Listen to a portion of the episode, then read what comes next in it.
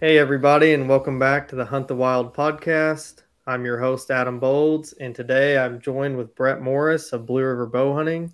Uh, Brett was on actually episode one of uh, the Hunt the Wild podcast, and I wanted to bring him on and do a little bit of recap of his season.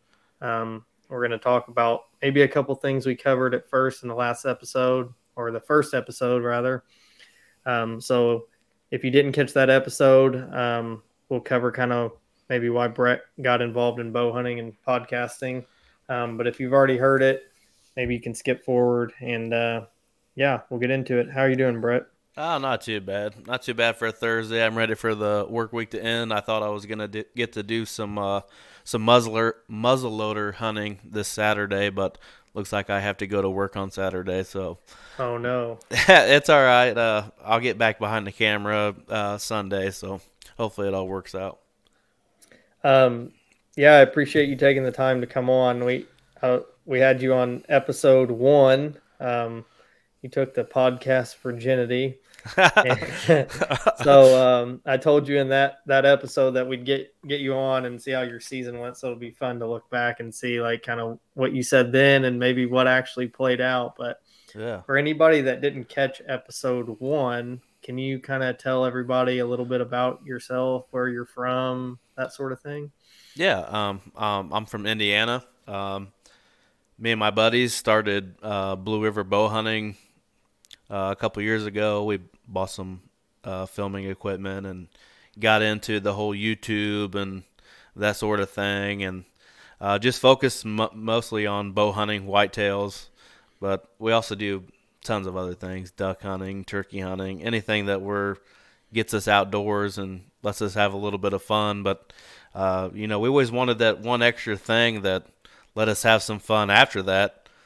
And uh, the podcast is a perfect platform to do that. And i have a blast doing it you know it some kind of sometimes it can be difficult finding people to get on and do that with you. Maybe they're a little scared at first or maybe don't understand the podcast game but once you get them on there and you get them talking, then they have a blast and they don't. They always want to do it. You know, like my neighbor uh, Adam, I finally got him to do a, a podcast with me, and now he's hooked. He's he's texting me every night. Hey man, we getting on a podcast tonight or what? I'm like, well, we gotta line it up, man. But uh, we'll get there eventually. You know.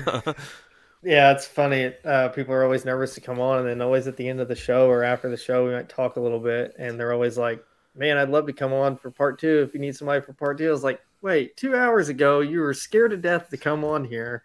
Now you're begging to come back on. I was like, yeah, it's it's a it's a fun time. Um, how did you get involved in bow hunting? Is that something you picked up as a kid, or is that something you picked up later in life? Um, I got into deer hunting in general probably when I was um, 12, 13 years old, and I would go with my dad, my uncle, and uh, my grandpa a little bit, and uh, I just started going with them on deer hunts, mostly during gun season or whenever they wanted to take me and that sort of thing. And then um, my father gave me a o- Oneida Screaming Eagle was my first bow ever. And, you know, I was just having fun with it, shooting in the backyard with everybody when they got their bows out and stuff. And I just felt in love with the challenge, really.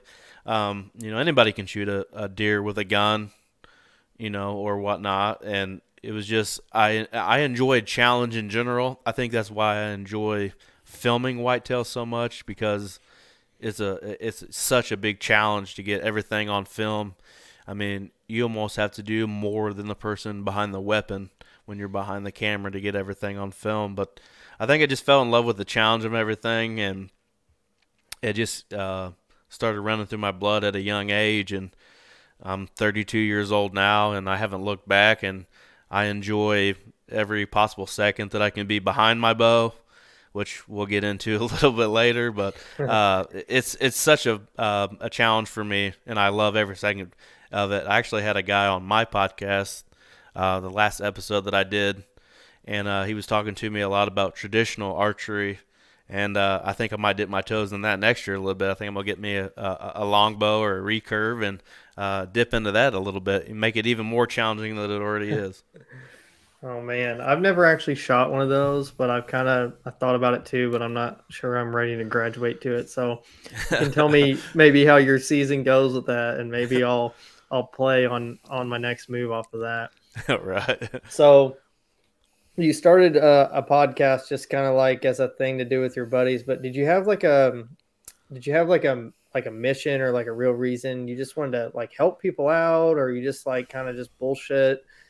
I mean, well, I got into deeper... it. I got into it to help somebody out. Actually, they have um, a podcast and still still currently do. I don't know if they record as much as they as they once did, but it was all about predator hunting. And I basically became like a producer slash tech guy for this guy that was doing this. He had a badass studio. I mean, blows mine completely out of the water. Soundproof room, uh, thousand dollar mixer, thousand dollar microphones, the whole nine yards. And uh, he wanted actually me and my buddy Ryan, who started Blue River Bow Hunting, to join his what he had going on. And at first, it sounded really fun, and then I realized that we put in all the work on it, and he didn't. And I didn't mm-hmm. like that too much, so we kind of, you know, I said, dude, we can totally do this we can talk for hours on hunting. It doesn't even have to matter what it is. I said, let's get some podcast gear and let's do this. Well, everybody maybe not have the same mentality I did, so I, I kind of took it upon myself to do it. You know, I'm like, hey, I'm. I told the wife, I said, I'm getting some podcast gear. I mean, I have a computer. It maybe not be the best computer. We might have a little tech difficulties today, but you know, I'm trying. You know, and I edit everything on this computer, so I, I normally don't have any problems. I don't know why I'm having problems tonight, but um, I just kind of took it upon myself to wing it basically.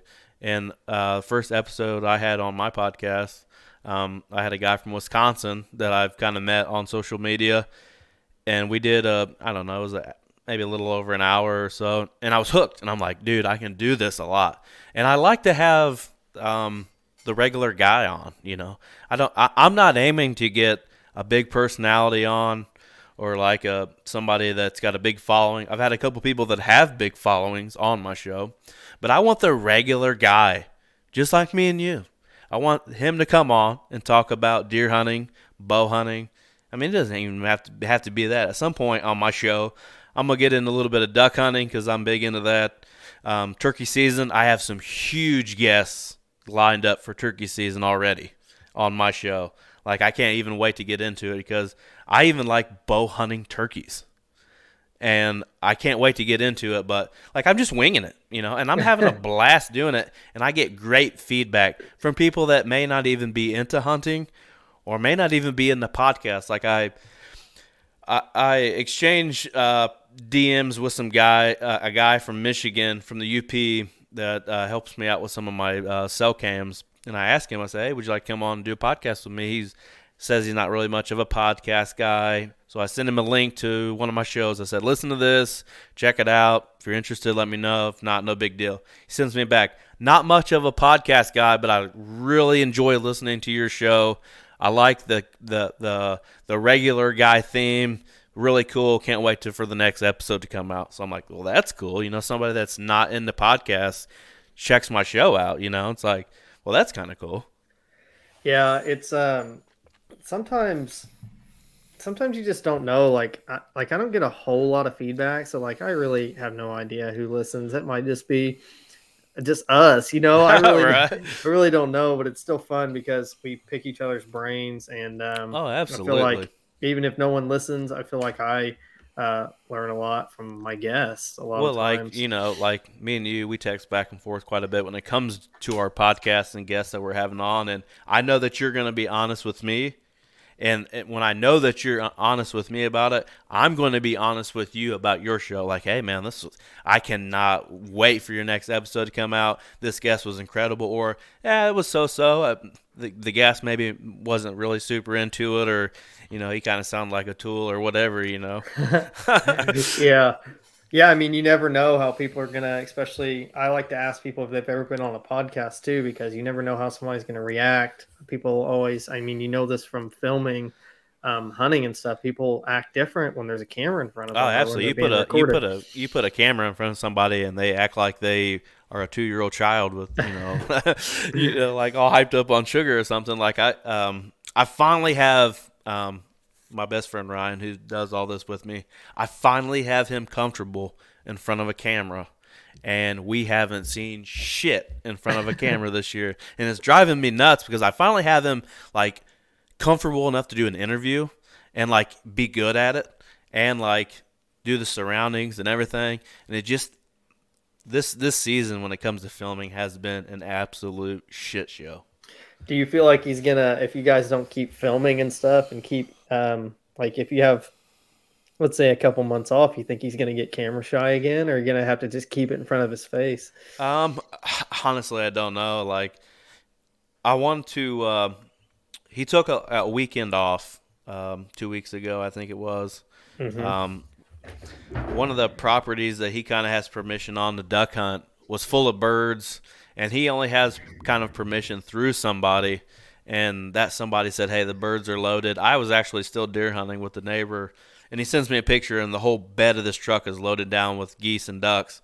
I'm like, "Shit, I would have liked to go just to, you know, switch it up for a weekend." And that's exactly what he said he said, I love chasing deer, but there's nothing like switching it up sometimes and getting behind a shotgun and blasting some of these birds. And I wish I could have just been there just to film it because I know yeah. what it's like to be in that situation because it can be a great thing to shake it up sometimes. Like you're so used to being quiet and worrying about your scent and this and that. And then you get in a duck blind with a bunch of guys and you're sitting there kind of hooting and hollering and having a good time. All of a sudden it's like, oh, get down here they come, you know?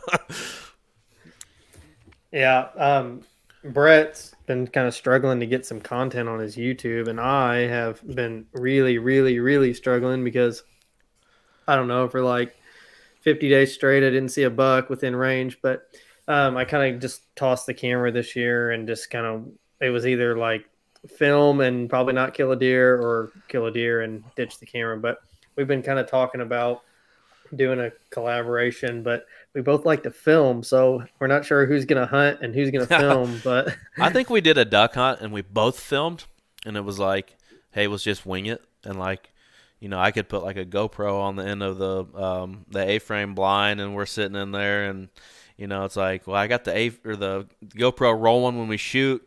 You know, roll as much footage as you possibly can roll until I say jump up and take them and then we jump up and pop some ducks or some geese. I think that would be fun. Or, you know, late, you know, muzzleloader into late bow. Maybe we can get lucky. I know you and I have both killed a buck in Indiana, but, you know, maybe we can, you know, go on a little doe patrol and, you know, pop some does or something. It'd still be fun, and it would still be better than anything that I've filmed this year. I, you know me, I love that doe patrol. I can't oh, absolutely. Stop, I can't stop whacking those does. Dude, that TikTok was the best. You're like walking up on the doe, and then you're like, "There's another one." You just drop your phone. it's like boom. that, that was a best. brand new phone, by the way. Two week, uh, two week old iPhone. Oh, but it's totally worth it. Oh, totally worth it. So I want to jump into your 2021 season. I want to start right at the top opening day, October 1st, Indiana. It's hot as hell here, if I remember right. Absolutely. Um, can you paint us the picture? Um, stand location, weather, what property you're on, um, anything like that. Kind of just paint it for our listeners. Absolutely. I got it pulled up on my phone right now. So I uh, diary every hunt for the most part. I got I wouldn't say I got bored with it. I forgot to do it at a some certain point. When you're on the grind, man, uh, uh, you can forget things. But for the first month, I basically have everything journaled in my notebook. So we hunted what we call the pasture in Shelby County. It's an old cattle pasture from back in the day. It's growed up. Um, there's no longer cattle in it, surrounded by crops. It was 81 degrees. Ooh. Yeah, hot. With a five mile an hour wind out of the southwest, which out of the south there is great for us. We don't want anything out of the north or really either east or west there because there's a big block of woods just to our um, south of where our stands are located. Which, if we have any winds out of the north, our wind's going to be blowing right into that block of woods, which we don't want. Uh, barometric pressure looking at it 30.9, which was pretty good for opening day. That is pretty good. Yeah. You know, usually you don't see anything uh, that high right off the bat, and then uh, sunny, hot, uh, partly cloudy. Uh, cut beans beside us. They were actually cutting the beans as we were walking in. Oh. And and Ryan was like, "Man, I don't know about this. They're cutting the beans right now." I said, "Fucking, let's go sit. What's the worst that's gonna happen?" And uh, that's actually the only YouTube video I have this year is from the first week of archery season in Indiana, and you can see the combine rolling through the field cutting the beans. I just let him go. You know, just let him cut the beans. It ain't gonna hurt nothing. I've seen lots of deer with the the combine working. You know, that don't bother those deer and uh, we sat from 5 p.m. to 8 p.m.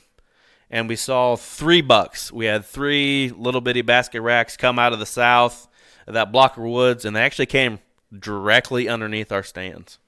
Huh. Which was awesome because it was kind of fun to watch. You know, being the first day of season, that's Yeah. always fun to watch. You know, It got you fired up, but you Oh, weren't- absolutely. you weren't after those, were you? You weren't. no, we were one. not after we were not after the little boys at that property. So, um, what were your expectations for opening day? Did you have like some nice buck you'd been had been coming in there right at dark or something, or Yeah, just kind of abso- going in and Uh, absolutely. We had um, we had like uh, three or four different bucks um, on camera there that were shooters. I mean, they were absolutely the top of our list. The num- actually our number one shooter came from that property. Um, we haven't seen him since about the second week in off- October or so on camera. Still haven't seen that deer since.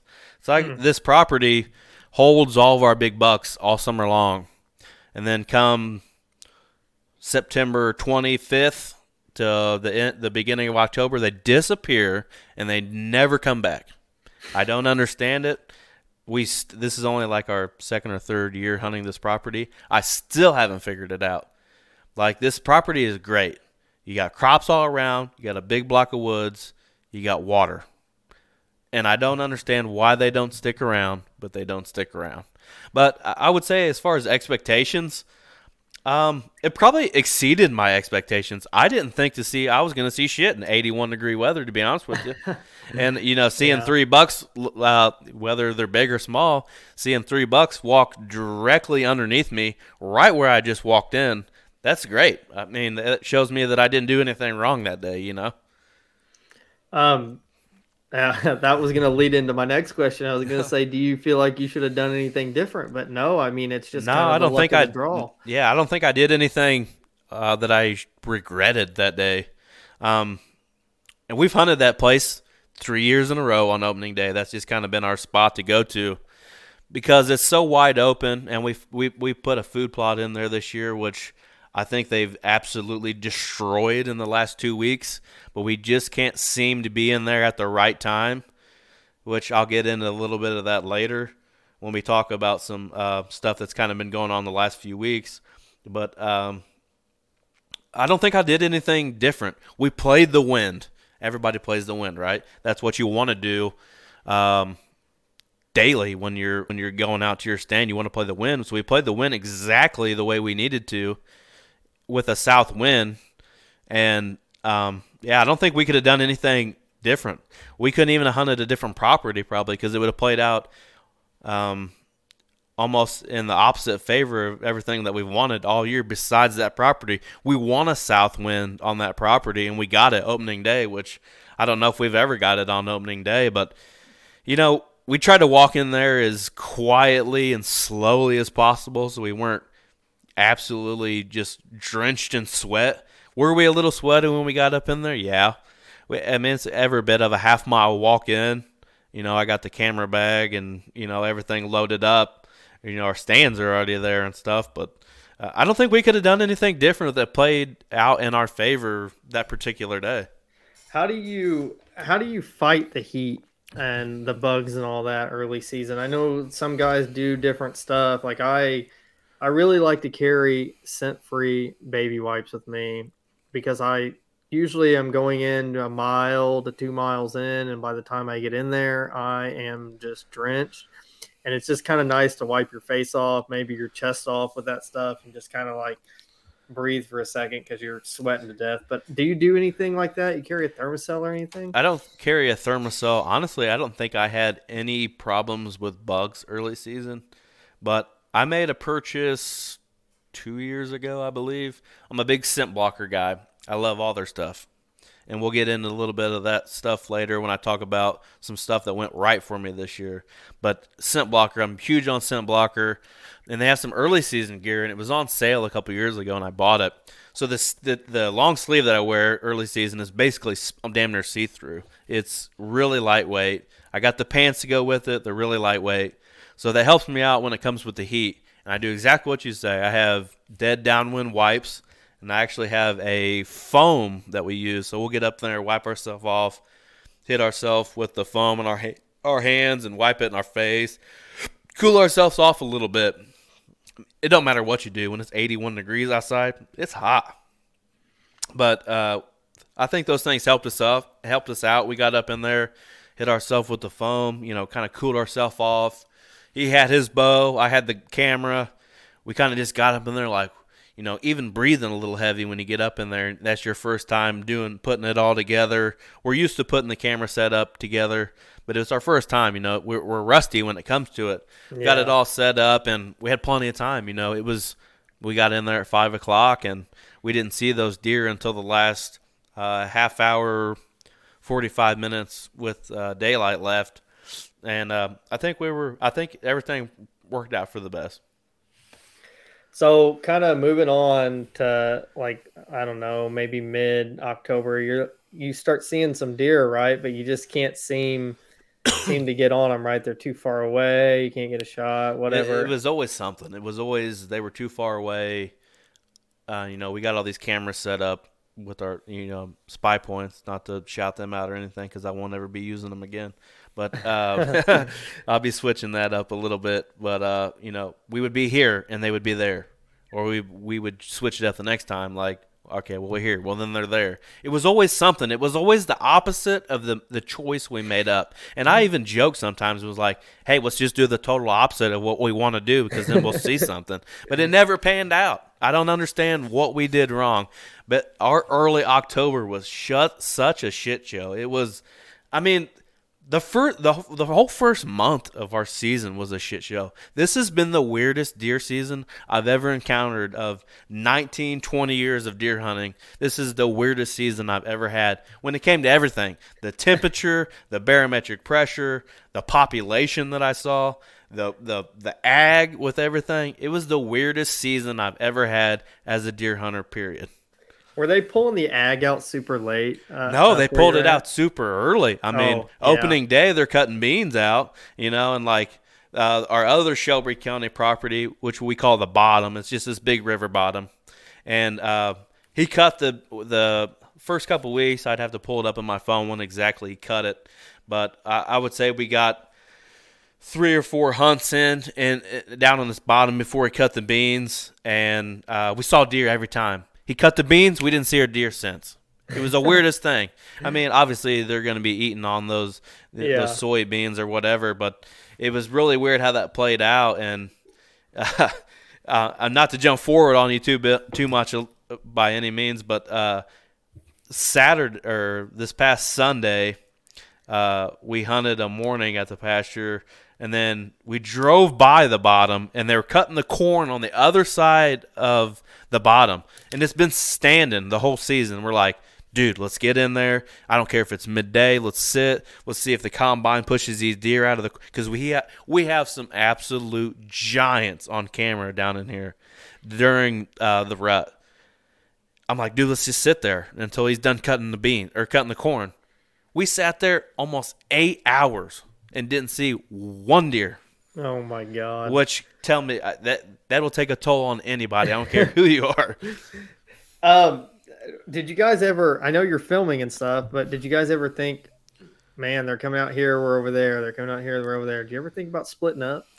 Um, I mean, it's obviously crossed my mind a little bit sometimes you know, but uh, I'm so focused on trying to get that content, like I was talking about on my on my last podcast with uh, Troy Delaney from West Virginia, and uh, we've been drinking. You know, it was one of those episodes where he's having some beers. Me and the neighbor were having some beers. It was just a good old time. Longest podcast I've ever done. And you know, I I wouldn't say I got emotional, but I got a little sentimental somewhere in there on that podcast. And I was saying that I put too much pressure on myself when it comes to filming because I have I, I've had such good luck filming in the last few years for the YouTube that I put so much pressure on myself to make these cool videos to, for everybody to check out. And then when I don't get that, yeah. I, am almost like down, like I'm almost depressed because I've I try so hard and I put so much effort and money and blood, sweat, and tears in it, and then when I don't get it, it, it almost makes me depressed. Almost, it's like a kick in the face. Oh, it's a, a punch in the face, you know, by Mike Tyson.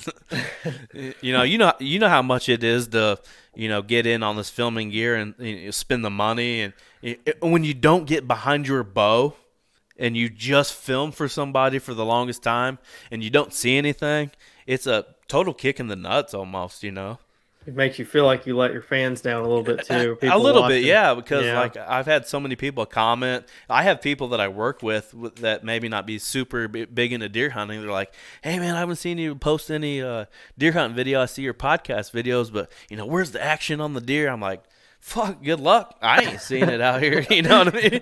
You know, when you spend uh, more time than anybody can possibly imagine in the woods behind your camera and you don't get anything on film, it's it's depressing. Yeah, it's it's funny. Uh, and you kind of know the background of like filming and all that. You may watch a four or five minute YouTube video, and it might be hours of film. Absolutely, people don't really think about that, and you know, it's crazy because I put that that one video together. You can check it out on our YouTube. The first week of archery season, my first two hunts or three hunts or whatever it was this year, I got a decent video out of it just because I saw I saw more deer in the first week of archery season than I saw the entire rest of the year. I mean, it's just that crazy. That's that that bizarre of a year. How do you how do you deal with that frustration? Um, I, I have I have to get past it. I mean, I mean, so many people would have gave up. So many people would have moved on. Some people would have went solo or did this and did this and did this. Yeah. But uh, I just had to kind of grunt through it and you know and, and just say, hey, this is what I'm passionate about. I have to try to get this on film because I, I want everybody to see what I'm passionate about. But to a certain extent, man. I, mean, it, it just absolutely killed any momentum or self esteem that I had in myself at all.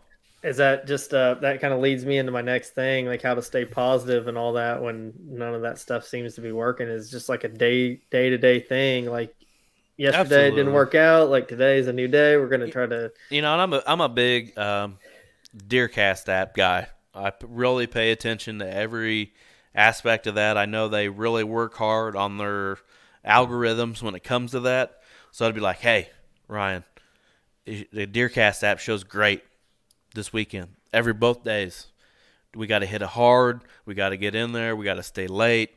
We got to stay on it.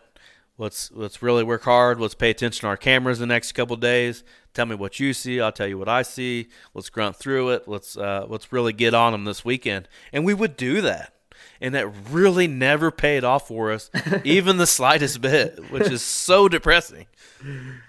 Um, how do you guys decide who's going to film and who's going to shoot? I mean, is that like a, you guys draw straws before every hunt, or no? It's like... really just kind of like um, a play by ear kind of thing.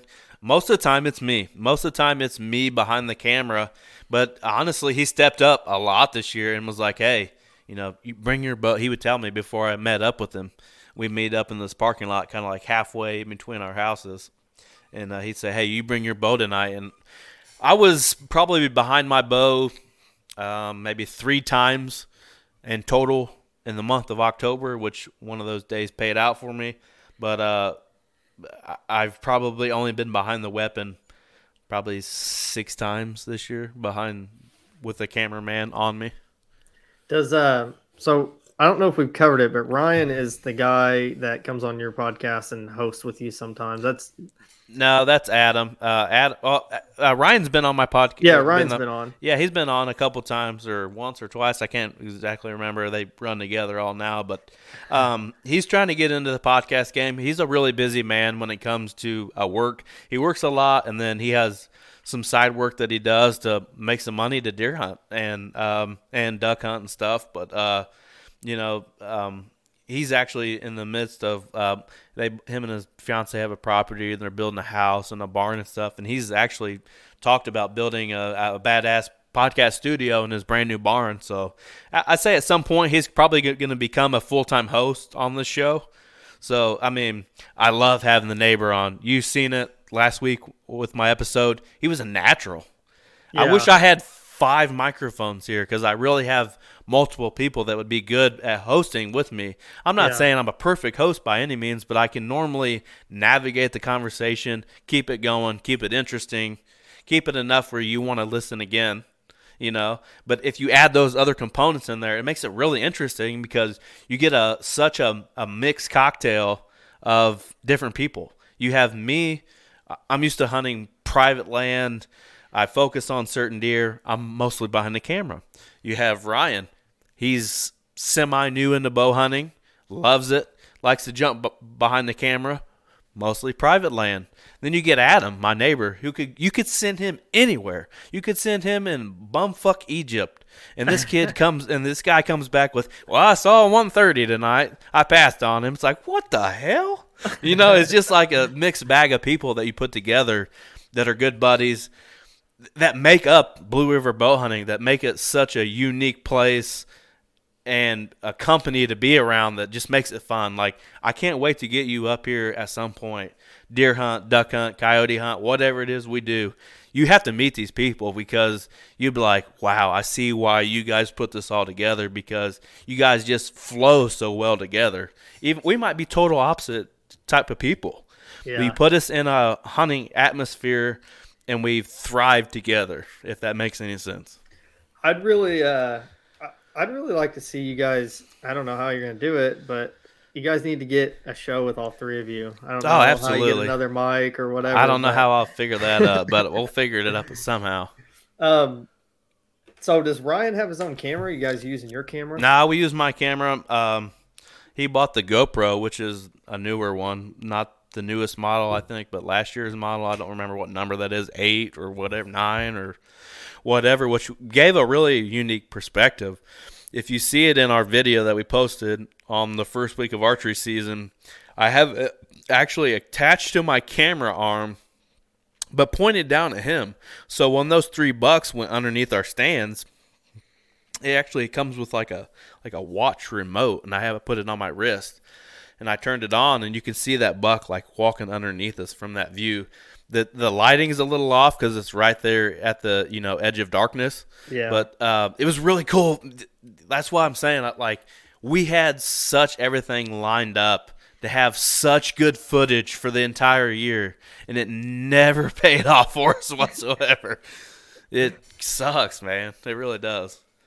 So your season did turn around. I know you. Um, I, I remember this specifically. I don't remember the date, but I remember texting you during the day, and I don't remember why. You may have got off work late, or it may have been hot out. But I was trying to kill this 10 on some public right down the road from my work.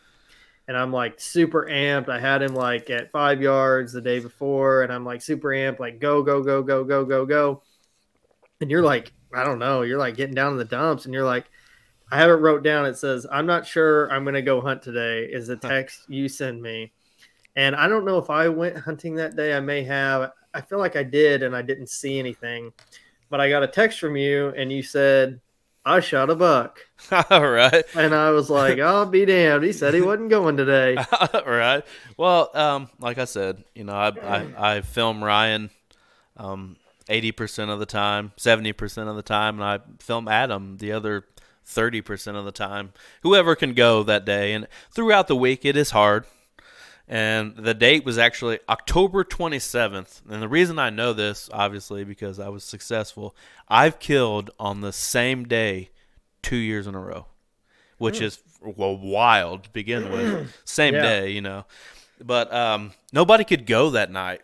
So I got, like I was texting you, and I actually made this decision, funny as it is, in the shower which sounds funny, kind of. But I'm in there and I reach my hand out and I have two options the Old Spice or the Dead Downwind. And I'm like, ah, what, what the hell? So I grab the Dead Downwind and I text the landowner, which is not even a mile from my house. I said, hey, I'm going to come hunt your property tonight. I always let him know because he's this is my first year hunting there, only my second time ever hunting the property and said, "Hey, I'm going to be there." I always let give them a heads up so they don't pull in their driveway and think I'm robbing the house or something. but uh, I get there, I get everything, I start getting my bow out, I get dressed, I put my harness on, blah blah blah, and uh, I reached for that camera bag, and I kind of hesitated. I say, you know what? I'm just gonna go have fun. Fuck this camera. You know, screw everything that I've been doing the last month. Something's got to change for me, and it's got to be this camera, I guess. So I left it there. Had a great old time. Didn't have to worry about carrying this camera and this big ass bag on my backpack. I just had my bow, my, and I took the little backpack this time. So I get up in there. I jumped two does. That they were literally bedded underneath the tree that I was getting in. Like they jump off and they take off, and I'm like, this this season cannot get any worse for me.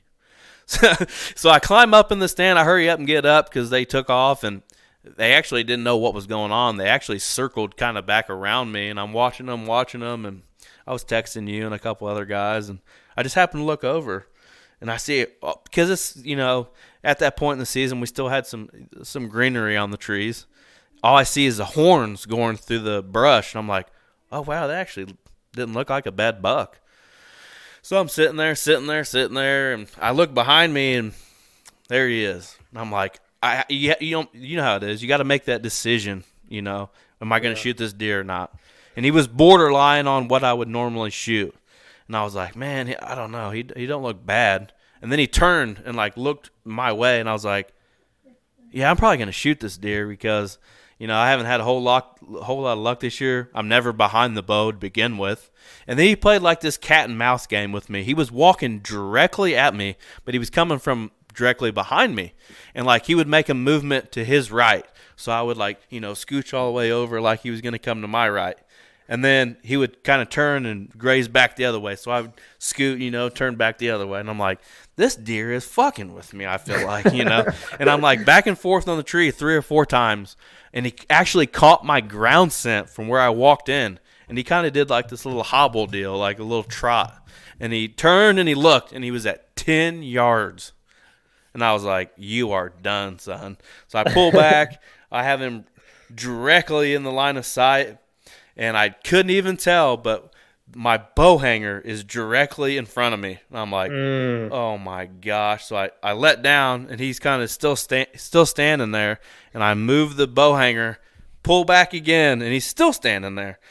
I smoked him. He ran 50 yards and did a face plant, but f- kind of did a face plant down this ridge towards the road, which made it incredibly easy to get this deer out of the spot because all I had to do was drag him about 40 yards to the road, which was great.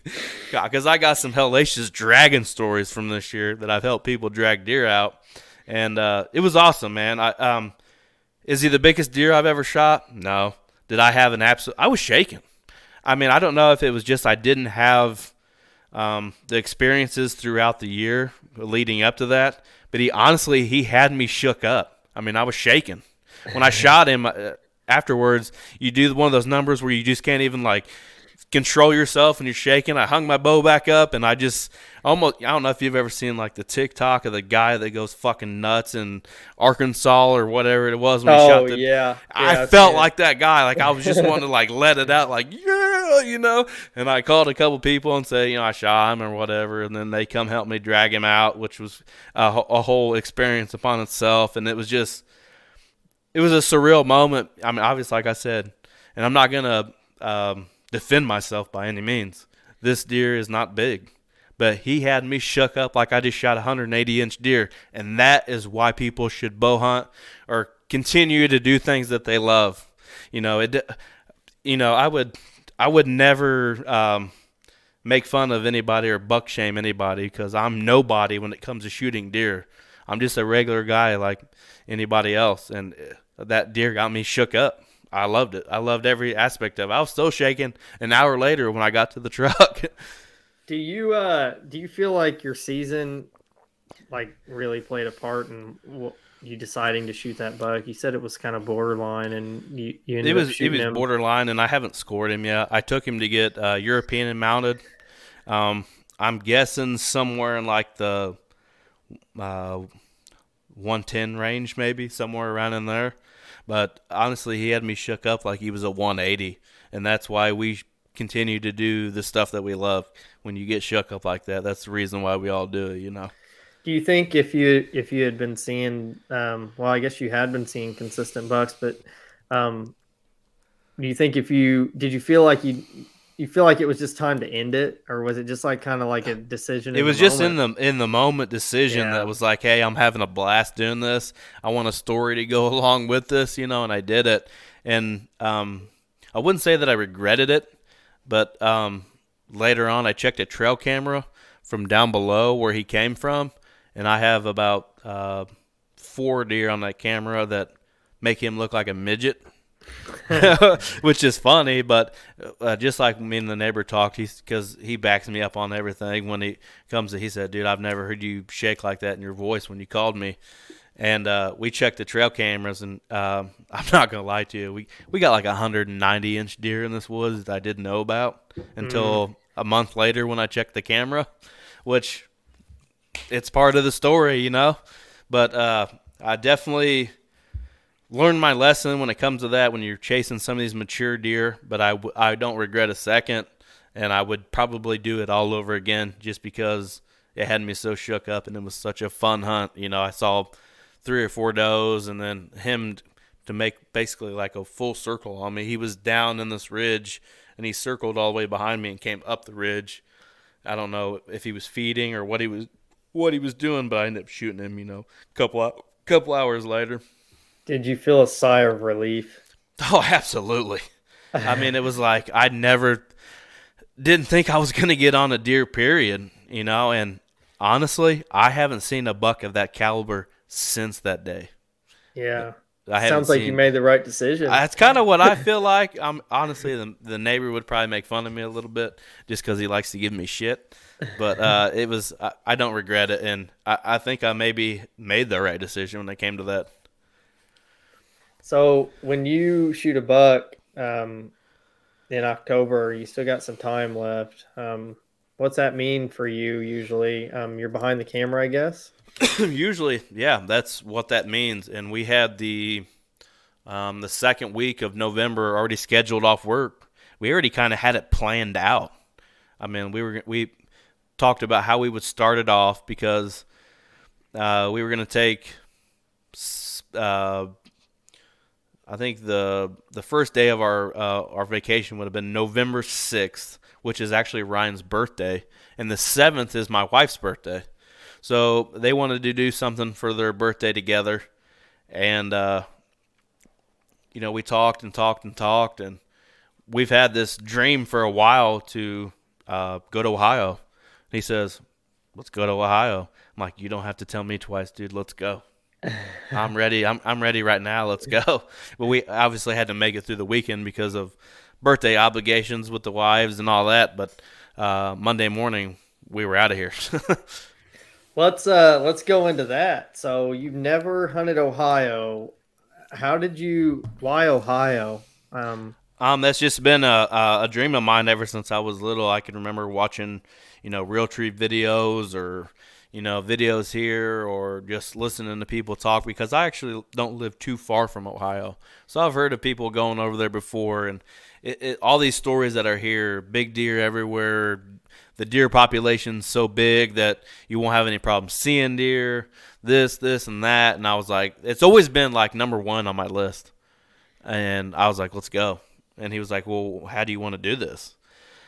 I'm like, let's just go. You research some land, I'll research some land. So we're researching some properties, and I found a, uh, a fish and wildlife area over there called Woodbury, and Woodbury has overflow camping, free camping. Hmm. So I was like, hey, we have free camping. We have a free place to stay. Let's go. So he borrowed a enclosed trailer from his cousin. It has cots and stuff in it. We end up taking our tents with us, and uh, we set up camp and basically just went in blind. We did obviously some um, virtual scouting before we got there, but um, it was kind of a, a, a, wing it moment, which doesn't happen very often when it comes to whitetails, when it comes to either one of us, because we're a very prepared personnel as a team to go into a situation, you know. Uh, did you run into the uh, hunting public guys over there in Ohio? I know they're always going over to Ohio. We didn't run into any of them, but uh, apparently the week to go to Ohio is the first week of November, not the second week like we went. And apparently there was a lot of people there the week prior to us. We found that out later on. We ended up going into town one night, which is about a half hour drive, to have dinner one night because it was raining. We didn't feel like winging it that night. So we wanted to go get a good bite to eat. You know, we're kind of on vacation, so we wanted to treat ourselves a little bit. You know, and uh, we went to a little nice steak restaurant, and we was talking to the waitress and all that. And she said, "You guys missed it. You know, everybody was here last week." She said we we were so swamped in the steakhouse every night that you know nobody we couldn't even keep staff in here because there were so many people in here. And we're like, well, wow. no wonder, you know, because um, you could definitely tell that it was very pressured, and it, it that came into play several hunts that we had, which, like I, I've explained many times, I'm a private land guy. I've never had to deal with that kind of thing, which whew, I don't. I, I reminded myself why I don't have to do those things because I don't like them. it's enough to make you want to pull your hair out. Sometimes. Absolutely. Um, did you have any expectations for Ohio? Or no, I tried to. I tried to keep those expectations as low as possible you know, when you obviously you're going to watch videos on this and this before you go, get yourself pumped up, give you that little bit of edge to keep your curiosity and everything up, just to, um, you know, keep that excitement there for yourself, you know. And it, it felt like we left on Monday, we came back Friday, and it felt like every day was one of those days where we ran into a different problem or, you know, just a, a whole different story on each day, which made it made it exciting. But then again, I still love my private property. can we can we touch on some of those problems? I'd love I'd love to to hear some of the obstacles maybe you fought. Well, the first day we get there and we set up our camp. Um, I set a tent up. He sent a tent up. We have the enclosed trailer and everything, and um, I took a climber with me. He took a his climber, and we took a blind just in case we needed it at some point, which I'm glad we did. So I go to climb the tree, and uh, I got that big backpack on me because I'm going to be filming, and it's a big backpack. You know what it's like. You got one of those too. And uh, I start climbing up in there, and it, my, my climber just feels a little weird. I start to climb. I'm probably six or seven foot off the ground, and all of a sudden it just seems like it wants to fall on me. So I look down and I kind of scooted myself down to the base of the tree, and he's like pointing at me. I can't hear him because he's probably 20 yards away or so, and he starts coming down too. I'm like, what the hell is he doing?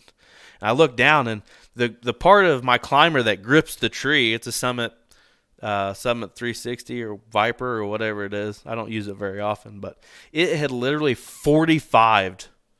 Like I had put apparently too much weight on it or whatever that is that you want to call it I don't think it should do that in general, even if I put too much weight on it. But at 45, like I couldn't even climb the tree. If I'd have been up any higher, it could have been a really bad situation for myself.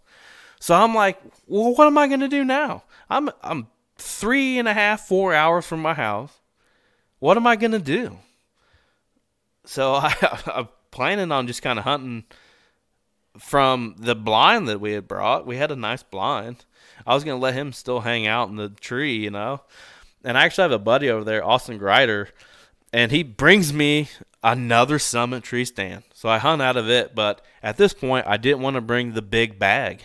anymore. I mm. didn't want to put too much weight on it. So I hunt out of a climber for the next couple days.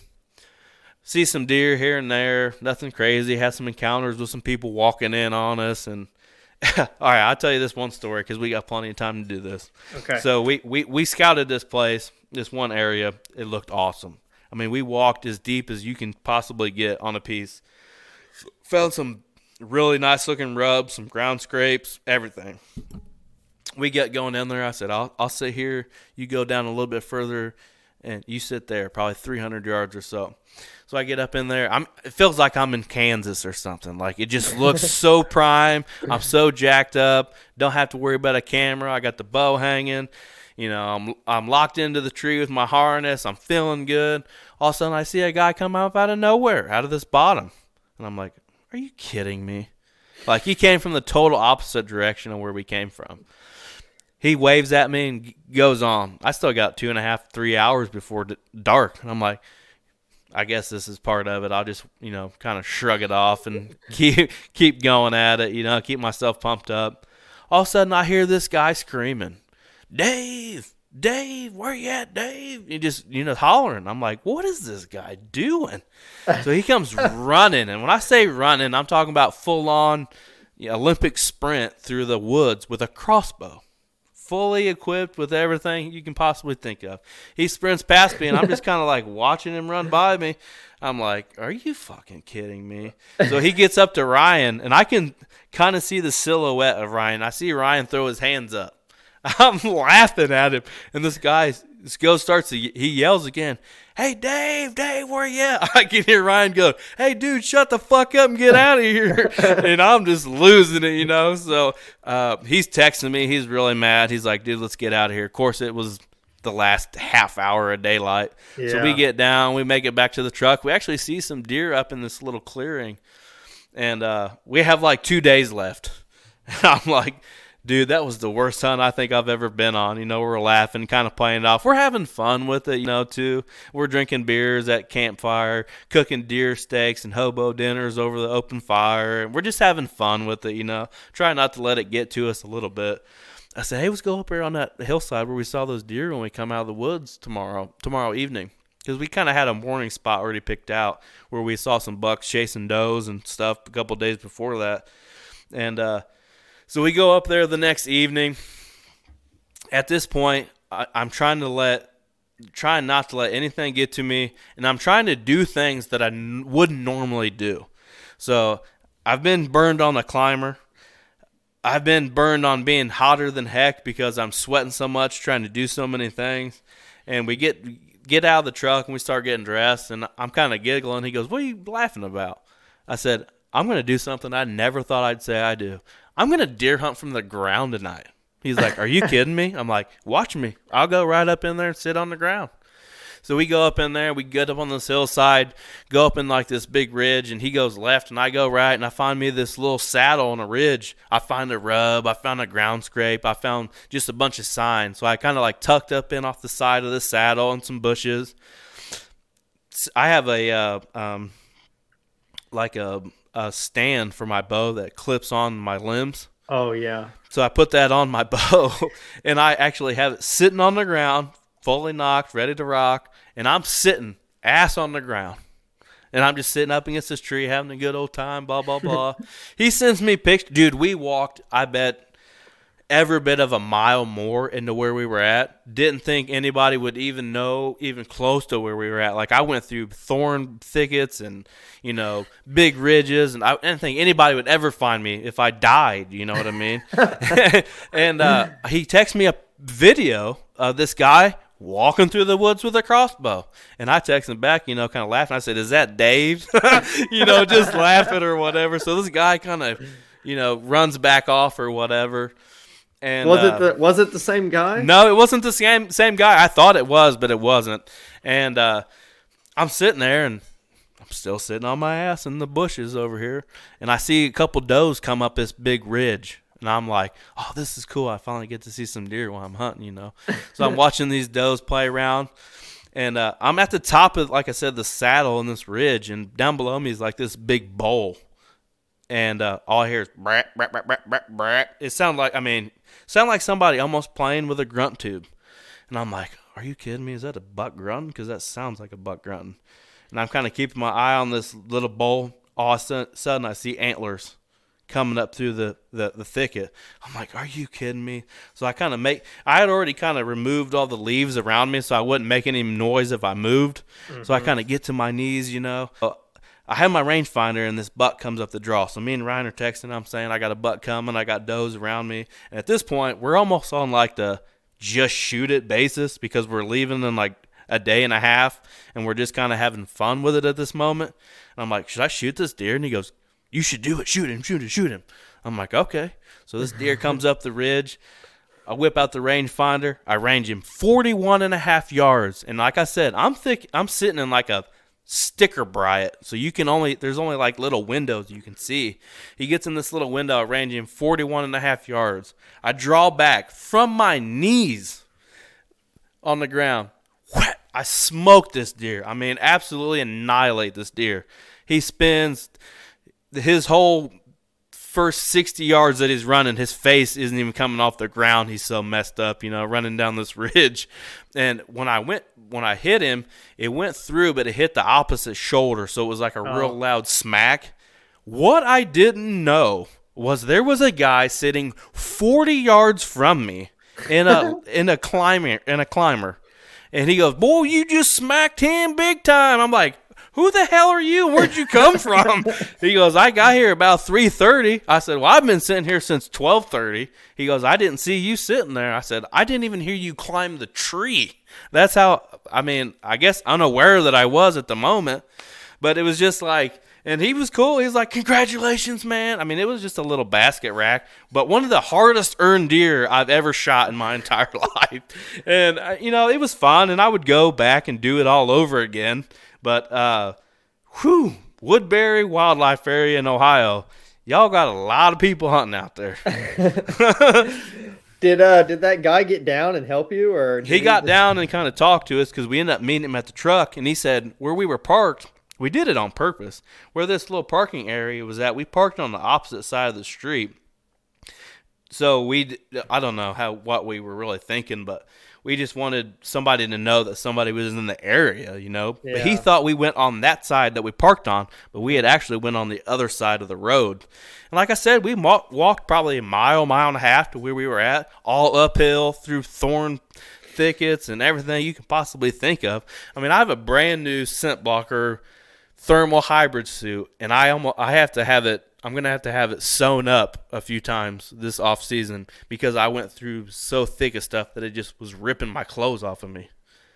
Wouldn't it be uh, Wouldn't it be funny if that guy was a YouTuber and he got the footage? that would be crazy. You know, I thought about that later because I could have probably got it on film had I yeah. had my camera on a tripod. But it was hard enough to just get the shot off. Forty-one yards through a thicket um, from my knees you know, and have time to range him.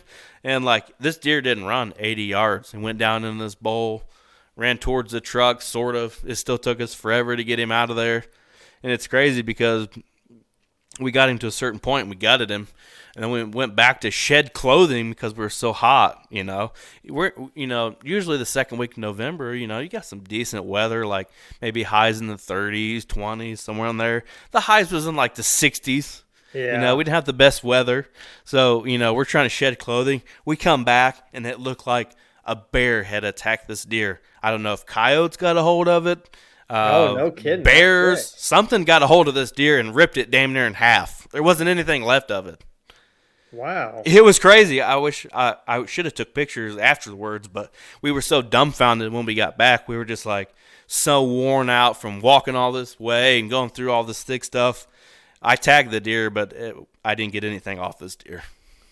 Yeah. How long were you guys gone? Uh, we uh probably uh an hour, hour and a half or so.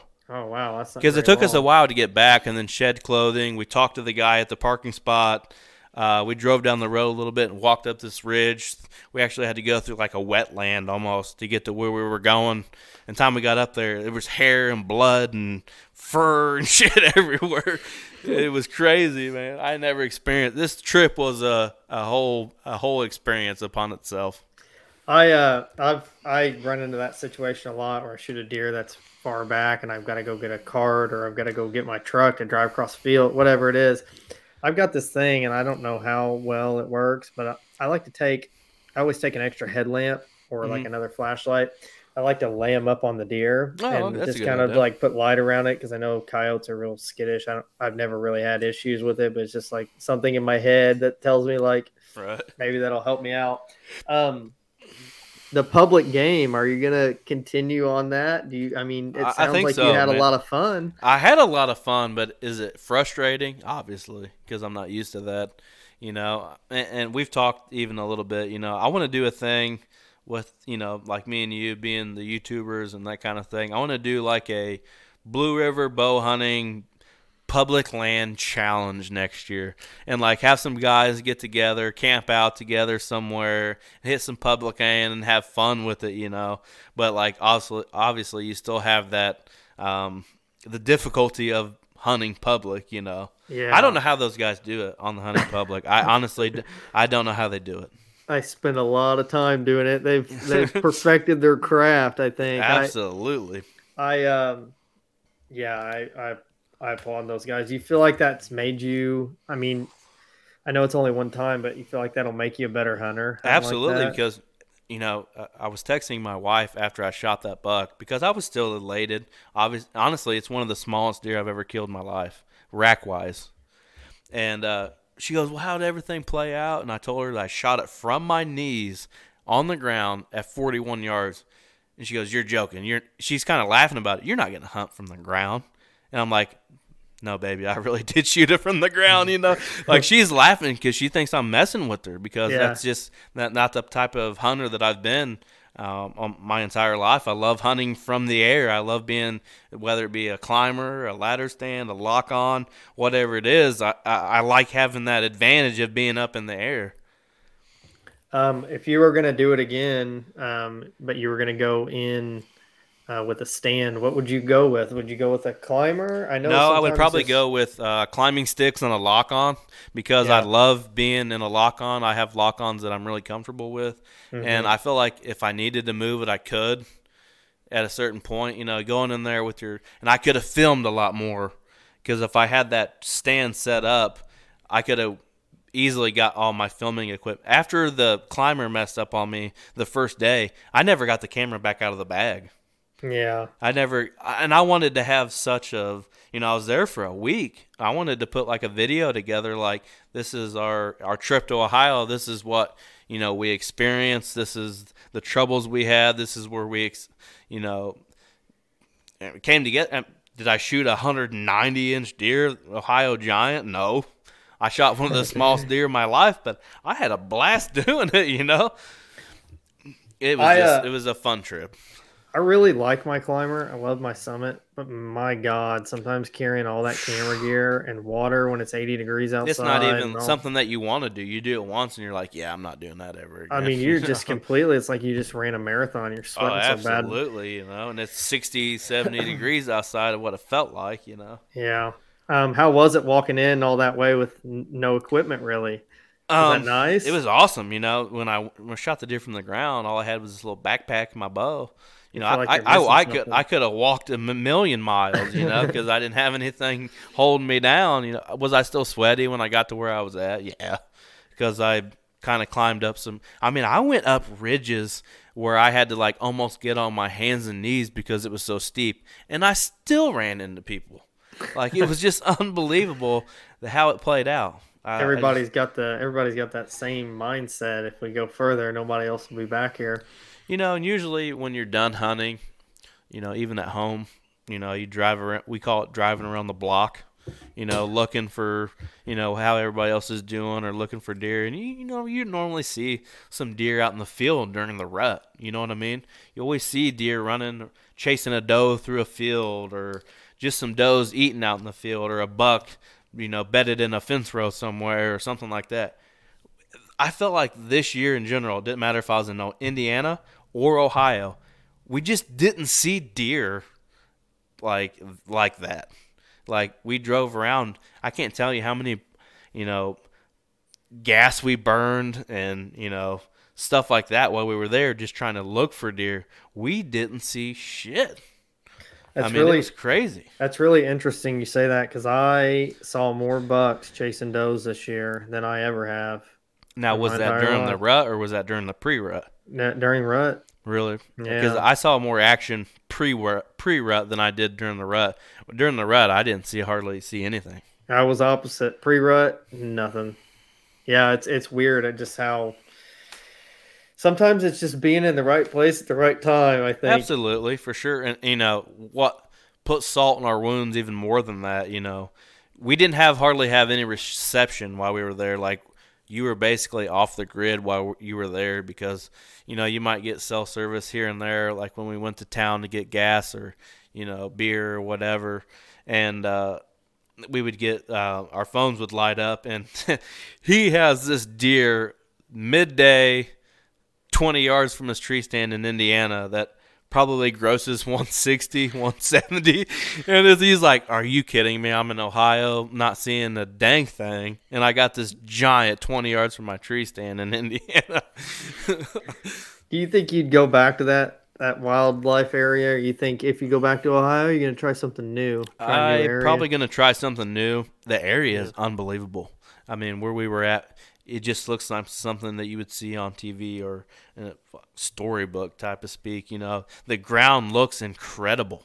You're like, oh my God, there's got to be big deer everywhere. But they're so pressure. There's so many people there. I mean, there's, I think there was 27 campsites in this overflow lot, and they were all taken but three. And the one down from us, they had a big camp. There was probably 15 guys in camp. Oh my gosh. Yeah. And, and that was kind of a cool thing, too, because they would get going at night and have the fire lit up over there. You can hear them kind of hooting and hollering, which it didn't last very long because they all got up pretty early. But uh, we kind of made friends with some uh, with our neighbors down there. They were from Pennsylvania. They were both tagged out in Pennsylvania. Both shot nice nice bucks down there. But the father it was a father and son. Uh, the father shot a deer the same night I shot one, so we came back. We're kind of telling stories about it a little bit, and it was kind of a fun experience on that on that end. The adventure part was amazing. Just the deer hunting part wasn't that great.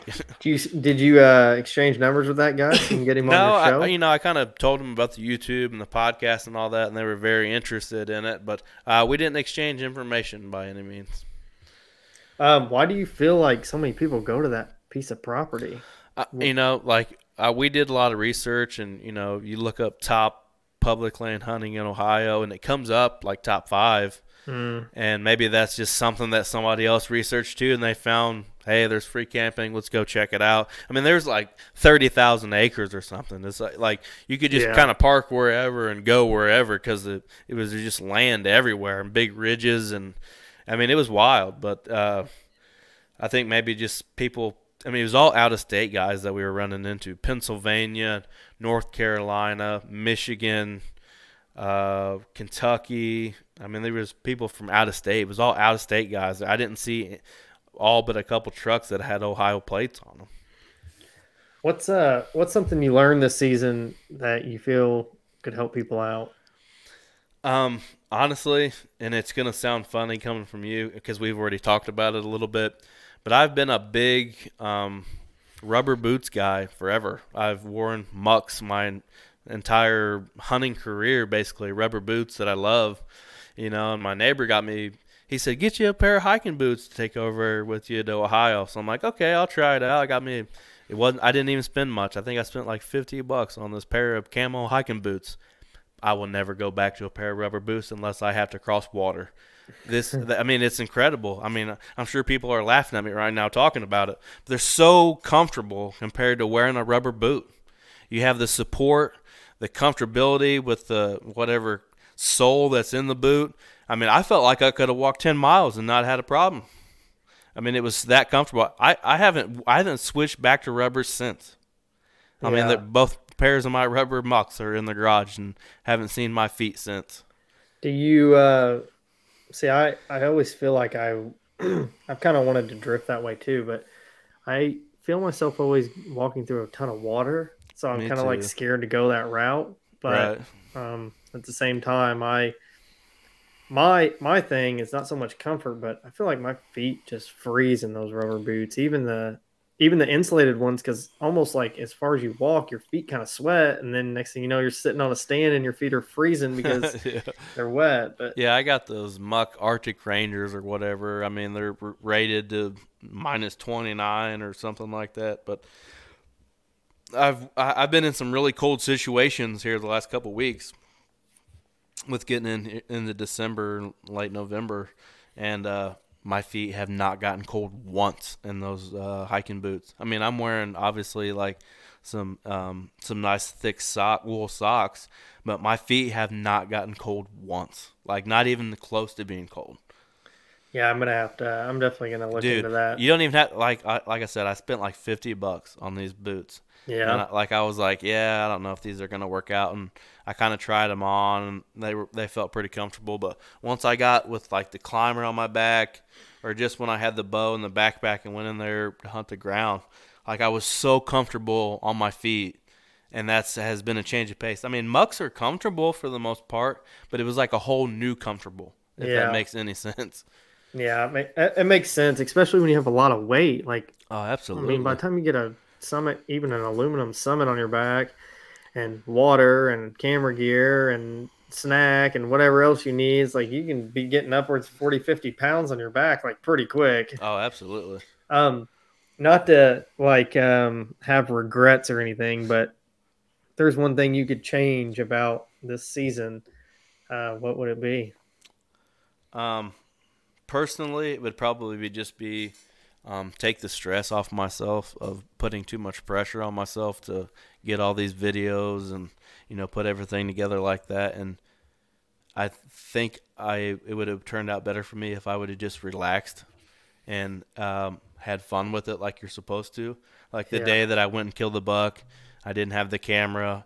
I was just it was like good old Brett. You know, I just went out in the woods by myself, climbed up in the tree stand, didn't have a care in the world about anything, and just had fun with it. And it turned out to be my best hunt this year. Um, so season's not over in Indiana. Yeah. So what's your what's your plans now? Um, basically just stay behind the camera for a couple weeks, uh, depending on uh, how it turns out. Um, filming, I guess, the next couple weeks. I think uh, muzzleloader season's the f- December fourth through the nineteenth, if I'm not mistaken. I think those are the dates, and uh, I think if nothing happens before the nineteenth, I'll probably be, be done. I'll probably switch gears, um, get my waders out, get my my floating gun case out, you know, and try to get on some of these ducks because that is fun. It's a change of pace. It's a whole different universe. You know, you know, you know, everything starts freezing up, and we hit some of these rivers and cornfields and start smacking these birds, and it can be fun, but that's uh, short lived because the season doesn't last very long because it came back in, you know, before Thanksgiving sometime. You know, people that are in the waterfowl game, they've been doing it for a couple weeks now. You know, while we were still focused on the deer, they've still been chasing ducks. You know, and uh, I think I'm just gonna kind of switch gears and have fun and chase some birds. And then when the birds are done, I'll probably switch to a high-powered rifle and maybe start chasing some coyotes around. Cool. Um, maybe I'll uh, get you back on the show um, in the spring or something, and we'll go over some of that waterfowl stuff. I haven't had anybody on um, about waterfowl. I don't know anything about it. I didn't grow up doing it. I wouldn't know the first thing to do. Um, so I'm sure there's other people like me that you could probably help out by Yeah, giving well, all that info to. I learned to waterfowl hunt really kind of where you live. oh, Like, really? Southern Indiana, uh, Evansville, Vincennes.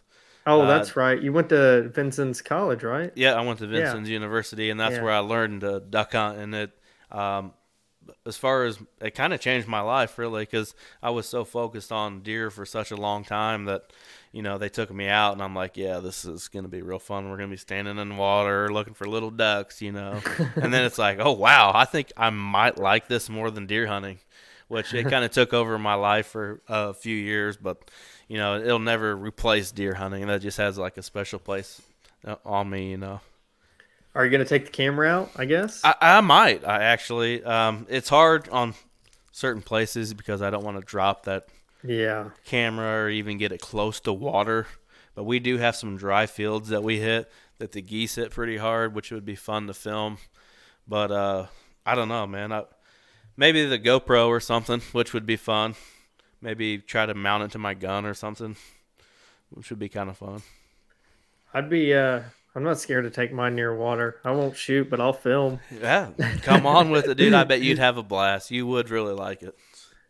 Um, well, I appreciate you taking the time to come on. I know we've been trying to kind of line this out. We've both been busy. The rut's been on. I've been trying to kill deer and etc. So, um, can you tell everybody where to find you on social media if they want to link up with you? Maybe um, potential guests for your show, or they just want to get some info from you. Absolutely. You know, we're on YouTube, um, Instagram, Facebook, Twitter, just about any place you can have a social media account. We have one, Blue River Bow Hunting. Um, we have Blue River Bow Hunting podcast. Uh, go on there and listen to some episodes, and we'll have uh, have you on here sometime soon and get you on there, which it'd be kind of cool. Roles reverse, and you know, interview a little bit.